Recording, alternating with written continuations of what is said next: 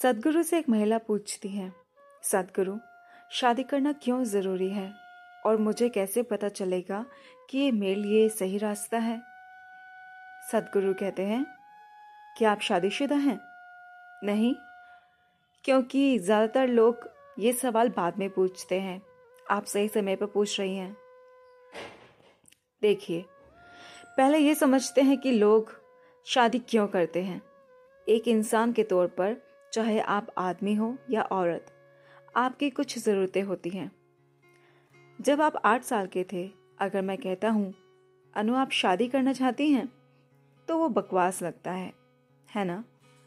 मेरा मतलब है, तब उस सवाल का कोई मतलब नहीं था। अगर मैं आपसे तब पूछता, जब आप छः के थे, तब उसका कोई मतलब नहीं था। जब आप आठ के थे तो इस पर निर्भर करता है कि आपका परिवार किस तरह का है। ये या तो एक मज़ाक होता, या आप इसका विरोध करते। इसे वाकई समझे बिना आप हाँ कर देते। अगर मैं ये प्रश्न आपसे चौदह साल की उम्र में पूछता तो आप थोड़ा शर्माते, क्योंकि आप सोचने लग जाते। क्योंकि शरीर एक खास तरीके से बढ़ने लगा है। हार्मोन्स ने बुद्धि पर कब्जा करना शुरू कर दिया है। और अब आप सोच रहे हैं हुँ? हम्म? अगर मैं आपसे 18 साल की उम्र में पूछता हूँ तो आपकी परवरिश के माहौल के आधार पर आपका जवाब स्पष्ट रूप से हाँ या ना होगा अभी नहीं या बिल्कुल नहीं ये इस पर निर्भर करेगा कि आपके साथ 14 से 18 के बीच क्या हुआ है तो ये अभी अच्छा है उन सभी पढ़ावों से गुजरने के बाद अब आप खुद सवाल कर रहे हैं। ना कि मैं आपसे पूछ रहा हूँ, ना आपके माँ बाप आपसे पूछ रहे हैं। आप खुद ये सवाल पूछ रही हैं, क्या मुझे शादी करने की ज़रूरत है? तो ज़रूरतें होती हैं। जब आप एक इंसान के रूप में होते हैं तो शारीरिक ज़रूरतें होती हैं, मानसिक ज़रूरतें होती हैं, भावनात्मक ज़रूरतें होती हैं, सामाजिक ज़रूरतें होती हैं। और आर्थिक ज़रूरतें होती हैं।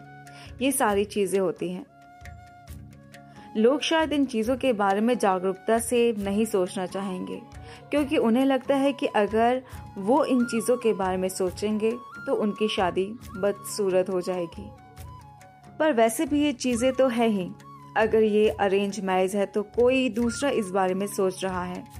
अगर आप खुद इसे अरेंज कर रहे हैं तो निश्चित ही आप खुद ही इस बारे में सोच रहे हैं। तो आजकल महिलाओं के लिए मैं ये कह रहा हूँ कि दुनिया कुछ हद तक बदल गई है।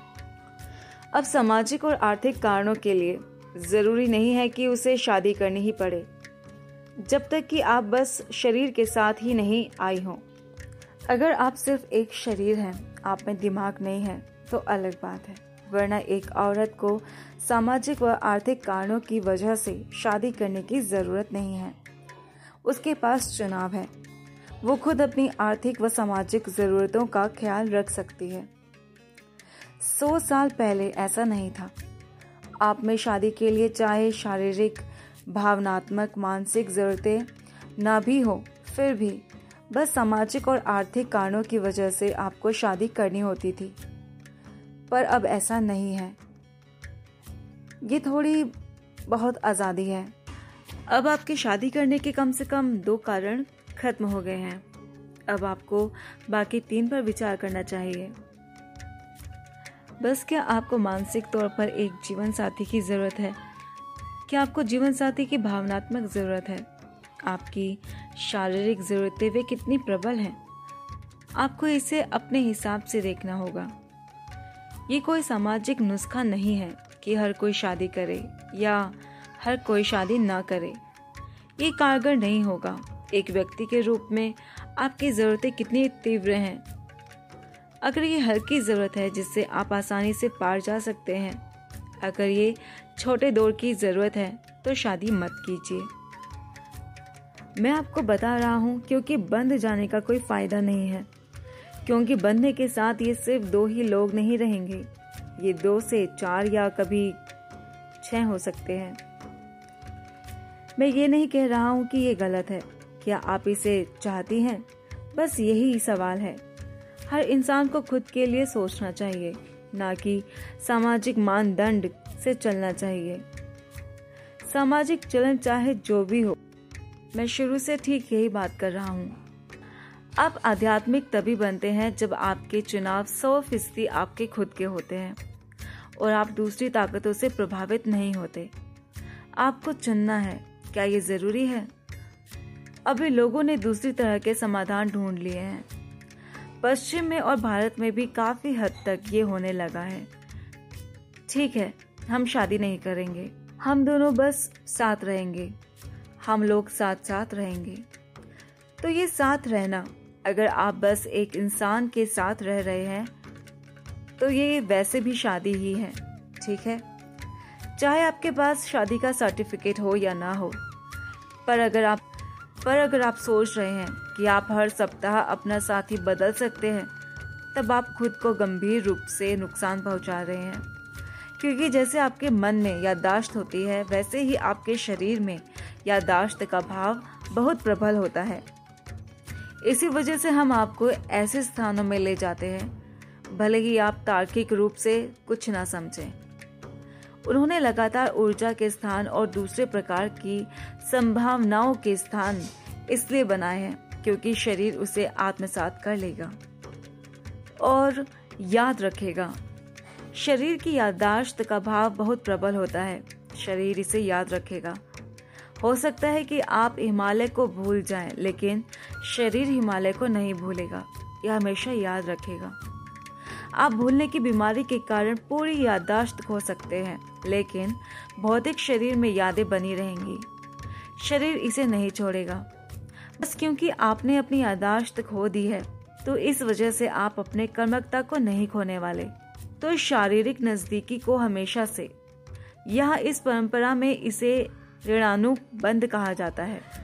ये शरीर यादाश्त का एक गहरा भाव विकसित कर देता है। और इस तरह की बहुत सारी यादें। एक खास स्तर का भ्रम है और एक खास स्तर की पीड़ा पैदा करती है। आप इसे स्पष्ट रूप से देख सकते हैं। आप इसे बहुत साफ़ देख सकते हैं। जो लोग अपने जीवन के साथ लापरवाह हैं, वो सही मायने में आनंद को कभी नहीं जान पाएँगे। वे बस वैसे ही रहते हैं।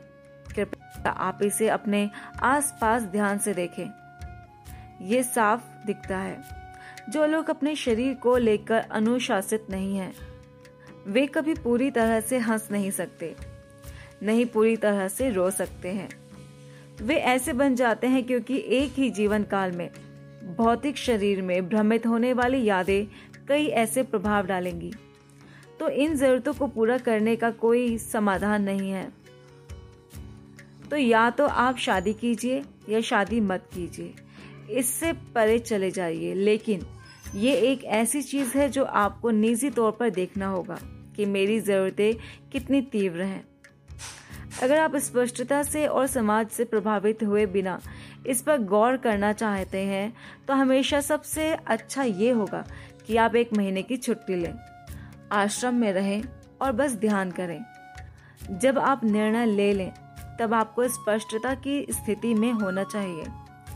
किसी से प्रभावित होकर नहीं, ना तो गुरु के द्वारा और न ही समाज के द्वारा। आप किसी से प्रभावित ना हो। आप खुद को स्पष्टता की एक खास अवस्था में लाइए। एक बार जब आप फैसला कर लें तो उस दिशा में मत देखिए। अगर आप उस तरफ़ जाने का रास्ता लेते हैं तो इस तरफ़ मत देखिए। बस वही कीजिए। आपको इनमें से एक चीज़ करनी चाहिए। अगर आप बीच में लटके रहेंगे तो आप लगातार भ्रम की अवस्था में रहेंगे। ये या वो। सबसे अच्छा क्या है? सबसे अच्छी चीज़ क्या है? सबसे अच्छी चीज़ कुछ नहीं होती। जहाँ भी, जो भी करना चुनते हैं, अगर आप उसे पूरे दिल से करते हैं तो बहुत बढ़िया बात है। फिर भी ये सबसे अच्छी चीज़ नहीं है, क्योंकि दुनिया में कुछ भी सबसे अच्छी चीज़ नहीं है। जो आप कर रहे हैं, उसमें अगर आप खुद को वाकई झोंक देते हैं तो यह अच्छी बात है। लेकिन ये सर्वश्रेष्ठ बात नहीं है। सर्वश्रेष्ठ में दूसरे लोग शामिल होते हैं, है ना?